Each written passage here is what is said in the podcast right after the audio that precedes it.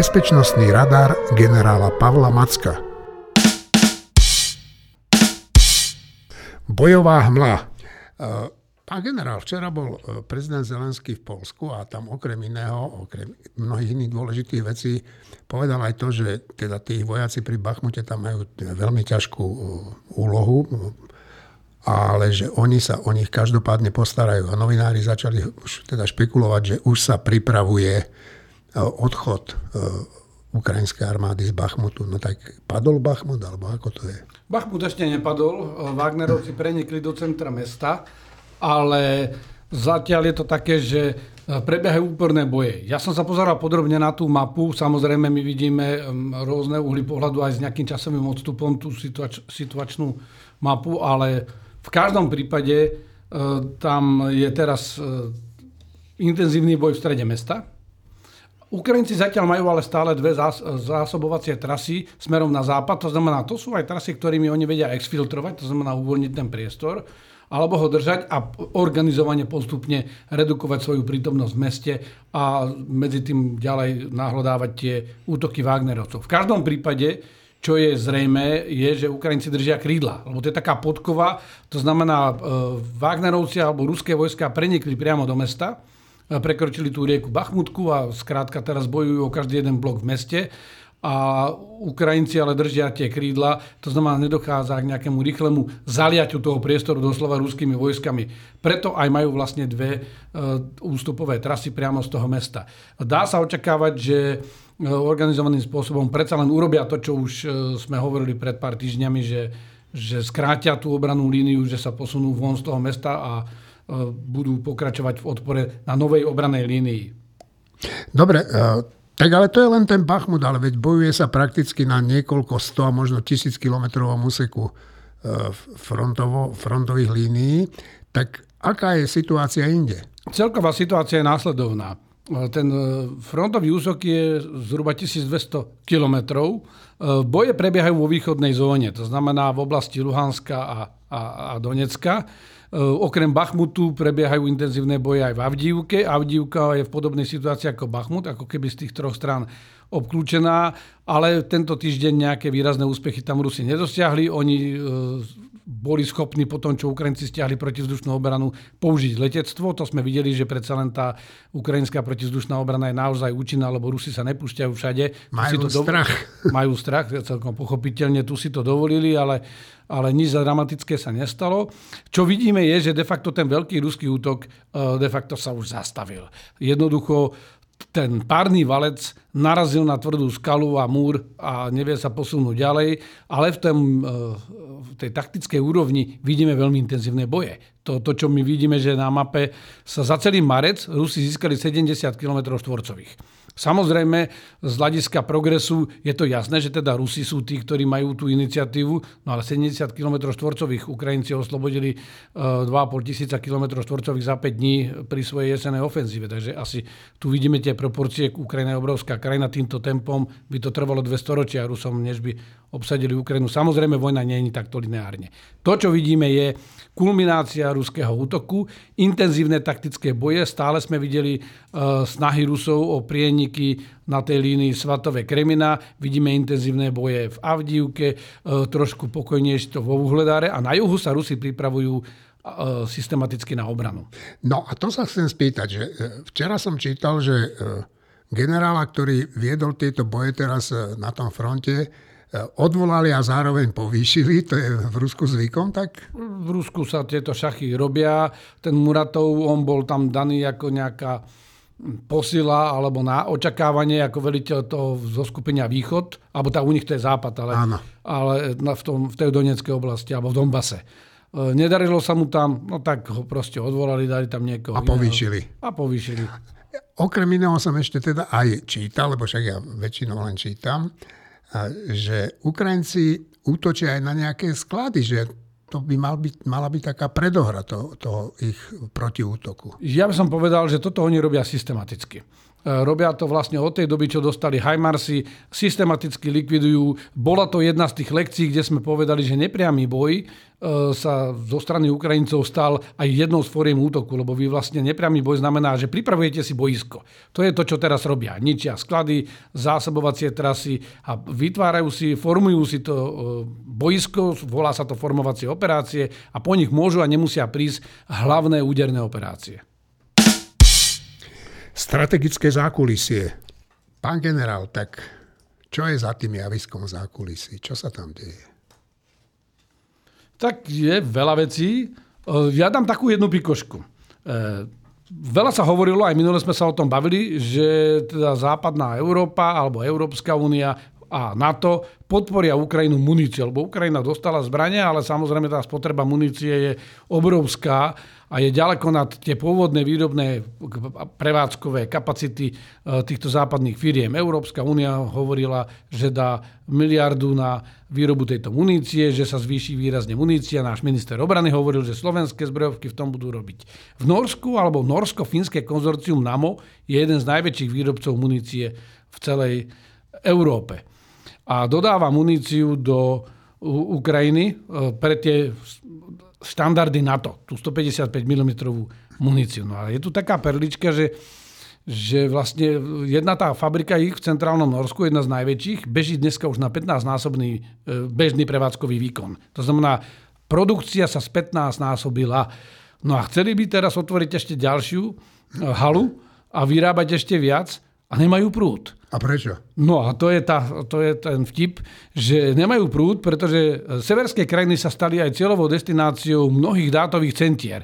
Takže v tej oblasti, kde je táto fabrika, je dátové centrum Tik-Toku a to zožerie obrovské množstvo energie. Takže šéf tejto firmy povedal, že to nie je normálne, že tam je vojna, ľudia zomierajú a my chceme dať muníciu, ale miestny dodávateľ energie elektrickej nám povedal, že prvý príde, prvý dostane kontrakt a TikTok si tam zriadil proste veľké dátové centrum. No a vlastne tá poznámka toho riaditeľa firmy bola, že no takže na blbé videá s mačkami sa nájde energia a nenájde sa na to, aby sme dokázali podporiť Ukrajinu. Je to vážny problém. Ukazuje to, že ani tie tzv. Digitálna ekonomika alebo zelená ekonomika nie je až taká zelená, že zožere obrovské množstvo energie.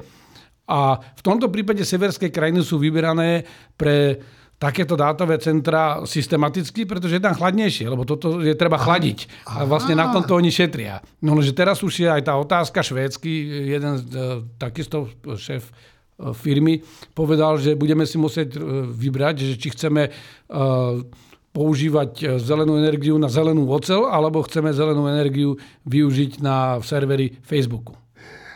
Viete čo, pán Macko, chcem sa vás pýtať jednu vec, lebo to... Vždy som sa chcel niekoho na to spýtať, ale vždy som aj zabudol, že keď sa hovorí o tej munícii 155 mm. No, a prečo je to 155 mm? Jak to vzniklo? Jednoducho štandardy sa tvoria tak, že keď sa konštruovali tie zbranie, počítajú sa vnútrobalistické pomery a podobne a nájdete nejaký optimálny pomer medzi vývrtom hlavne, alebo tým kalibrom a dĺžkou hlavne. Lebo aj u nás napríklad sme mali Zuzanu, a mala 52 kalibrová, a teraz je 55 kalibrová. Lebo tam sú vlastne, vy keď vystrelíte ten náboj v úvozovkách, tak dochádza k horeniu dynamickému tej prachovej zlože a tá vytvára taký tlak tých plynov a tie plyny vlastne udeľujú energiu samotnej strele. No a vlastne hľadá sa optimálny pomer a treba to niekde štandardizovať, aby to bolo zameniteľné. Na to prijalo štandard 155 mm, celý východný blok mal 152 mm, takže vidíte, že je to blízke, no ale tie 3 mm, tam sú také obrovské tlaky a deje, že to vy nemôžete hodiť tú muníciu a zameniť ju jednu s druhou. Takže väčšinou je to také, že príde potom k širšej medzinárodnej dohode, že toto bude ten rozmer. To isté máme u tankov. Napríklad západné tanky majú 120 mm hladkú hlaveň tankovú a sovietské tanky a dnes ruské tanky, čo bolo T-72 a tie vyššie rady majú 125 mm. Ale napriek tomu tie 120 mm západné tanky majú výkonnejšiu, majú väčšiu energiu tej strely ako ten o 5 mm väčší kaliber. No už sa nebudem pýtať, čím to je, áno, ale na budúce sa spýtam. Poďme k tým lietadlám. Tak naše lietadlá, niektoré už na Ukrajine vraj sú v akcii a Zálužný opakovane pýta moderné západné stíhačky. Tak čo, dostane ich? Ja si myslím, že ich dostane, ale to len otázka času. Je vysoko pravdepodobné, že niekde sa už aj piloti cvičia, že oznámi sa to vtedy, až tie stíhačky dostanú. Ten problém je, že MiG-29, my sme si už hovorili, nebudem to opakovať, na čo sú využiteľné, ale samozrejme, ako náhle sa dostanú na boisku do kontaktu s ruskými stíhačkami, tými modernejšími, majú veľký problém. Toto je koncept zo 70. rokov a 80. rokov. Nemajú taký dosah radarov, nemajú taký dosah svojich triel. To znamená, tie ruské stíhačky ich v bezpečia a v pohodlí dokážu zostreľovať. A to isté robia tie západné. No však jeden ukrajinský pilot povedal, že dokonca ani nevedia niekedy, že na nich vystrelili raketu ruské lietadla. Takže držím im palce, aby sme im tie západné stíhačky dodali. No ale vraj je už na svete plán ukrajinskej protiofenzívy. No tak ja viem, že je to hlúpa otázka. Tak jaká bude tá protiofenzíva? Tak ten plán určite na svete je. No. Pretože ja som vojenský plánovač, ktorý plánoval aj reálne vojenské operácie, robil som aj naše domáce obranné plány. Totiž treba povedať, že plán takéto vojenskej operácie to nie je niečo ako podrobná bojová história, že už máte napísané, že ako prebehla bitka a viete, čo sa všetko stalo. Nie. Ten plán má nejaké základné charakteristiky, ja to skúsim vysvetliť. Takýto plán obsahuje situáciu vlastných vojsk, situáciu protivníka, jeho slabé, silné miesta, zraniteľnosť. My vieme, že Rusi kulminujú, Ukrajinci sa môžu teraz preskupiť a môžu niekde udrieť. V takomto pláne sa stanovujú hlavné ciele takéto vojenské operácie, stanovujú sa hlavné smery pôsobenia, stanovujú sa aj tzv. Operačné línie. Vy nepôsobíte len na jednom smere, preto som hovoril, že niekde si pripravujete podmienky, keď sa naskytnú a dosiahne sa ten požadovaný stav, tak potom pokračujete v tom pláne. Skrátka, tento plán má, to je taký sieťový graf. A v tom grafe vlastne máte nejaké línie operačné a tá operačná línia môže byť napríklad pozemné operácie, druhá operačná línia môže byť psychologické operácie, ktoré majú podlomiť vôľu ruských vojakov, tretia línia môže byť útok na strategickú logistiku a potom vlastne sú jednotlivé fázy a vlastne hľadajú sa podmienky a alternatívne varianty bojovej činnosti pre to ďalšie pokračovanie. Takže reálne ten plán existuje. A vlastne hľadá sa len ten štartovací bod a ten väčšinou je definovaný buď časovo, to je málo kedy v dnešnej modernej dobe, alebo sa hľadajú podmienky. Ako náhle sú tie podmienky splnené, vojska dostanú rozkazy a vyrazia. No, a to by ma zaujímalo, že kedy tie podmienky budú splnené, keď sa čo stane? Tak chcem vysvetliť, že čo tam bude. Najlepšie je samozrejme útočiť vtedy, keď Rusi teraz útočili a ešte neprešli do obrany, na nich udrieť naspäť. Ale, ale videl som na Kryme, že tam budujú zákopy strašné spôsob. Ale Krym je iný terén, ako je napríklad tá južná Ukrajina a iný terén ako Donbas. Na Donbase je ešte blato. To je to, čo vidíme v tých záberoch, v tých videách. Takže nie je dobrá doba ešte na protiútok, veď koniec koncov Rusi nemohli dobre ten útok rozvinúť tiež kvôli tomu istému, že nedokázali manévrovať. Takže niekoľko faktorov veľmi stručne. Poprvé, je to tá situácia svojich aj protivníkových síl, ktorá je jednou z podmienok. Vy musíte mať sústredené dostatočne vojska, musíte mať materiál, muníciu, musíte mať vycvičené rezervy, musíte ich mať dislokované v nejakom priestore, kde sa vedia pohnúť. Napríklad poviem, že 100 km východne od Dnipra, od mesta Dnipra, keď to dáte, tak môžete vlastne tie sily presunúť aj na juh, aj na východ. To je presne to, čo potrebujete, že mať variabilitu. To je ako keď máte kľúčové figurky na šachovnici, že viete s nimi hýbať doľava, doprava, dopredu, dozadu. Toto isté musí byť aj v tomto prípade. Ďalej je tam dôležité klimatické podmienky. To znamená, ak sa tieto faktory zídu, tak v tom momente príde útok. Ja si myslím, že teraz sa veľa hovorí, že ten útok by už mohol prísť aj v najbližších týždňoch, potom zase Ukrajinci povedia, že ešte nemajú dostatok zbraní. Bude tu aj takéto zahmlievanie, lebo operačná bezpečnosť a utajenie do posledného okamžiku je dôležité a ani vlastné vojska nevedia presne. Oni zhruba vedia, že majú akú úlohu, ale vojaci sú na to cvičení, že sú v nejakom vyčkávacom priestore a čakajú rôzne typy rozkazov a dostanú rozkaz buď presun na Donbas alebo presun smerom dole na juh do Zaporožskej oblasti a útočiť smerom na Azovské pobrežie. Takže tento plán útoku určite už je teraz v takejto veľkej schéme hotový. Sú tam dané hlavné ciele, hlavné fázy, hlavné očakávania a hlavné predpoklady a musia, na to sa počíta potom vlastne rozvaha síla prostriedkov, že čo všetko na to potrebujete a plus musíte mať rezervu, že ak nepôjde všetko podľa týchto predpokladov, tak musíte mať nejaký variant vetvenie toho plánu. Toto je komplikovanejšie ako výroba auta. Vidím, že aj v tom, keď sa vyrába auto, tak tam všetko musí zapadať do seba a pritom to nestačí mať len tanky, lietadlá, vojakov a zbrane. Samozrejme. Je treba mať aj dobrú morálku, treba mať logistiku pripravenú. Ale to je to, čo by som povedal v tomto prípade aj pre civilov, a tí, ktorí sa zaoberajú zložitým projektovým riadením. Veď to pochádza podobne ako logistika zo zbrojených síl z armády. Dobre, my tu máme takú časť tohoto bezpečnostného radaru, kde sa bavíme o lekciách, ktoré dáva táto vojna nám a hlavne armádám. Tak čo je najnovšou lekciou? Tak už sme 6 lekcií prebrali. 7. lekcia je renesancia delostreľstva. Bavíme sa o pokročilom, chytrom alebo inteligentnom delostreľstve. Ukrajinci boli slabší, mali menej delostreľských systémov ako Rusi, ale ich skúsenosť v tej obrane proti Rusom a to, ako ju vykonávali, a súvisí to aj s tými predchádzajúcimi lekciami, ukazuje, že prichádza k masívnej renesancii delostreľstva. Rusi mali taký ten systém vždy, že zasypeme to všetko granátmi, bolo to už od 2. svetovej vojny a stále mali tento koncept, majú obrovské množstvo raketometov, alebo mali, však väčšina sa im už zničila. Mali obrovské množstvo raketometov, mali obrovské množstvo delostreľských systémov, veľké zásoby munície a preto mohli si dovoliť aj chrliť denne 60 000 delostreľských nábojov a raketometných striel na bojisku. Dneska už majú nejakých 20 000. Takže ako mohli Ukrajinci sa proti tomuto brániť? Veď oni mali mnohonásobne, až 10:1 boli niekedy tie pomery aj na bojisku. No ukázalo sa, že Ukrajinci boli veľmi šikovní v tom, že dokázali fúzovať to, že mám síce menej munície, mám menej zbraňových systémov, mám dokonca aj tie staré, ale ak si dobre zbieram dáta, ak dobre si vyhodnocujem ciele a ak útočím na tie kľúčové ciele, tak dosiahnem rovnaký efekt, lebo vy nepotrebujete aj vo vojne zabiť každého vojaka. Vy potrebujete znemožniť tomu protivníkovi pokračovať v boji.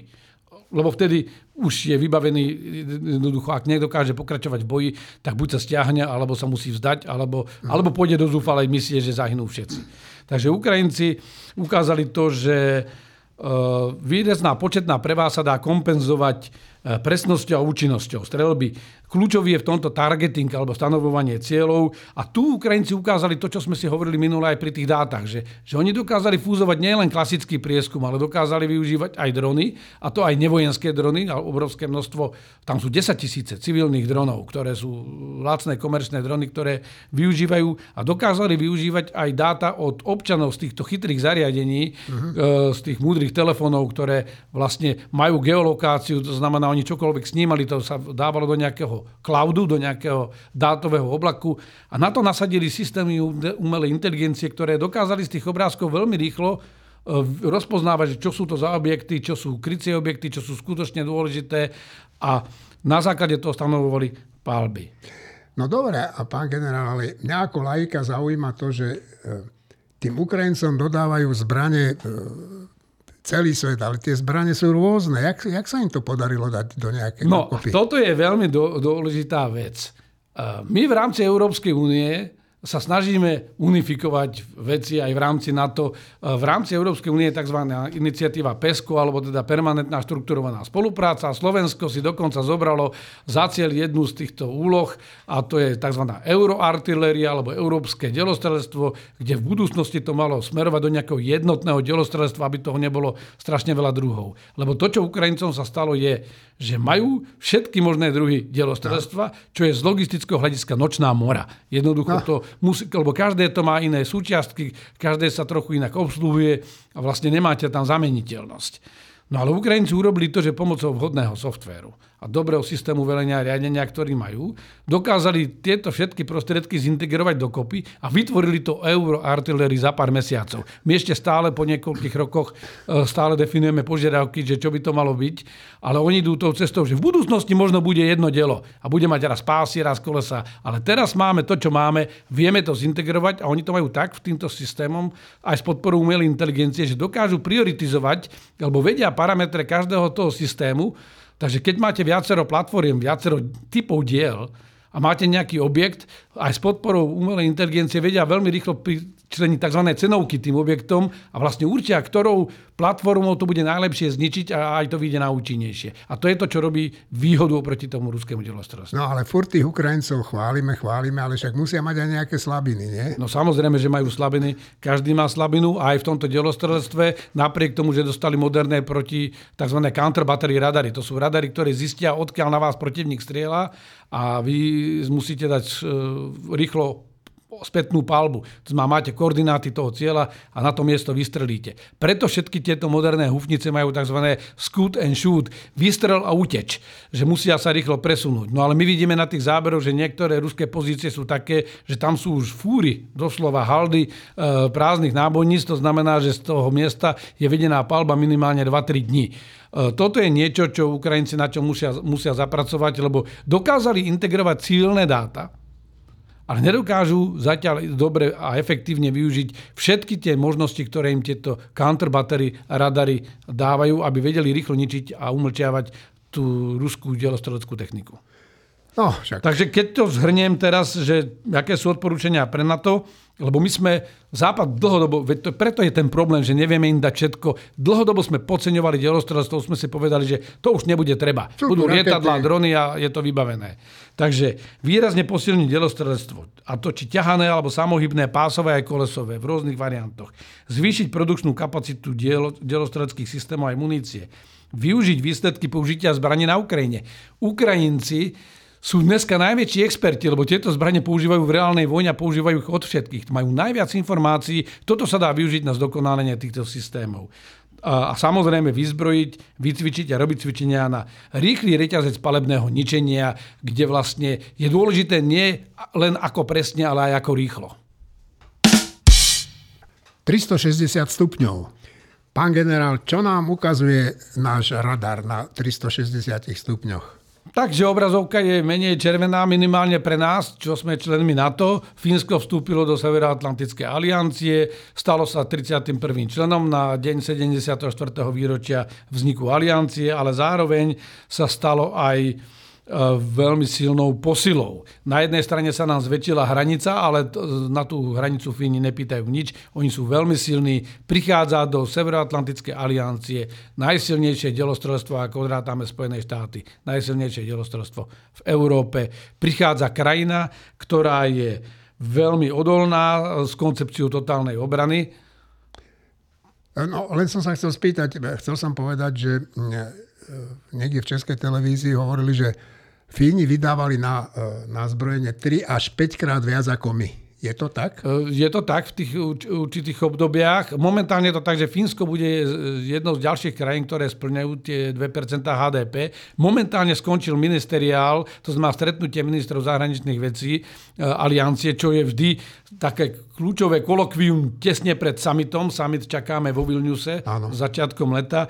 Takže tam sa už bavili o tom, že aby bol záväzok, že 2% už nie je ten strop, ale je to minimum. Pretože situácia tak sa zmenila. Ale keď sa vrátim k tomu, že Fínsko teda je to odolná krajina, ktorá má koncepciu celonárodnej obrany, ale je odolná aj z hľadiska proti hybridným hrozbám, ale je odolná aj pre ochranu obyvateľstva. Oni majú vybudovaný ten systém civilnej ochrany, obrany, majú dobré vojenské technológie, priemyselný potenciál, veď to NAMO, to je Fínsko-norské konzorcium. A majú skúsenosť s bojom s Rusmi. A majú skúsenosť, nehovoriac o tom, že oni sa zapájali aj do tej medzinárodnej spolupráce.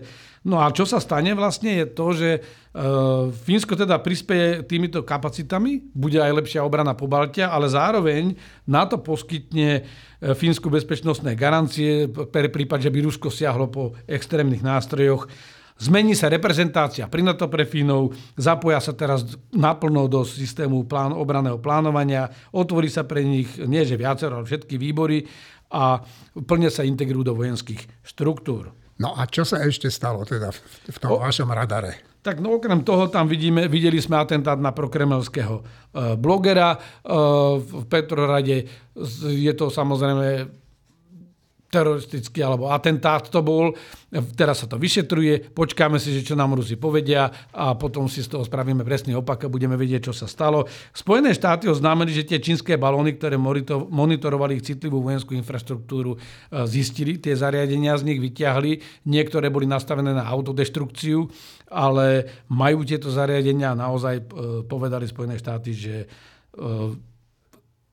boli využívané na monitorovanie citlivej infraštruktúry. Lietali v takých osmičkách, boli programovateľné. Tie balóny neboli také, ako Číňania povedali, že uniesol ich vietor a vietor ich uniesol z čínskeho ostrova niekde v Pacifiku. A potom nad základňou zrazu už ich neunášal vietor, lebo leteli aj do protismeru pomaly, že skrátka v takých osmičkách lietali, zdržiavali sa nad týmito základňami. Samozrejme o návšteve Zelenského v Poľsku sme sa bavili. Je to významné. Dobre, no tak... Takže mňa čo zaujalo, možno ešte jedna taká poznámka v tejto oblasti a to je, že vyšla taká zaujímavá štúdia časopisu a portálu Foreign Affairs, ktorý publikoval štúdiu o tom, že čo nám ukázala kubánska kríza v roku 62. To bola najväčšia kríza pre tých, čo nevedia. Rusi sa alebo Sovieti sa pokúsili rozmiestniť jadrové rakety na Kube. Mysleli si, že ich zakryjú a schovajú pod palmové stromy, čo samozrejme sa veľmi rýchlo ukázalo, že to tak nefunguje. A táto štúdia, ja nepôjdem do tých detailov, ale táto štúdia hovorí o tom, že ako všetko spackali a pokazili tí Rusi už vtedy, že ako zo zlých predpokladov vychádzali. Napríklad vystali na rekogníciu desiatky svojich dôstojníkov, nemali španielského tlmočníka, nevedeli sa dohodnúť. Ale podstatné lekcie boli z toho, že vlastne Rusi majú systematicky po 10 ročia od samoderžavia cez sovietský režim až dneska po Putina majú totálne narušený ten systém strategického rozhodovania. Skrátka, u nich, keď sa hlupo rozhodnú, tak nie je sily, ktorá by to dokázala zmeniť. A vlastne aj na Kubu to malo byť akože cvičenie a pod zámienkou cvičenia tam chceli všetko rozmiestniť a to povedali vlastným vojakom. Vlastní vojaci nevedeli, že tam idú rozmiestňovať ostré jadrové rakety, ale že to bude cvičenie na Kube. Pre ostatný svet hovorili o tom, že tam vezú poľnohospodársku pomoc. Skrátka, ten záver je, že Rusi vtedy od Sovietov sa Rusi nenaučili žiadnu lekciu, fungujú úplne rovnako aj teraz. Aj teraz išli na Ukrajinu s tým, že išli na cvičenie a vlastne skončilo to veľkou vojnou na Ukrajine. Pán Macko, ako vždy, poprosím citát na koniec. Tento týždeň sme mali takú smutnú udalosť. 25. marca vo veku 100 rokov zomrel jeden z posledných pilotov britského kráľovského letectva z druhej svetovej vojny na svete, armádny generál Emil Boček, Brňák. Bol som mu na pohrebe. Toto bol veľký človek, ktorý v 16 rokoch odišiel zo svojej krajiny s vôľou ju brániť. 17-ročný zatajoval svoj vek, bojoval vo Francúzsku. Potom bol odsunutý do Anglicka, robil leteckého technika, až sa mu nakoniec splnil jeho sen. Bol stíhacím pilotom 310. perute. A ten generál, ja si pamätám jeho rozhovor spred 2 rokov, keď hovoril, že a to je niečo, čoho by sme si mali asi brať príklad, že když som sedal do letadla, strach som nikdy nemiel. Vždy som si říkal, že sa to nemôže stáť mne, že vždy sa střelí niekoho iného alebo nikoho. A ja by som len rád dodal, že v Čechách mu pripravili krásny pohreb. Odzneli tam aj slovenská, aj česká hymna.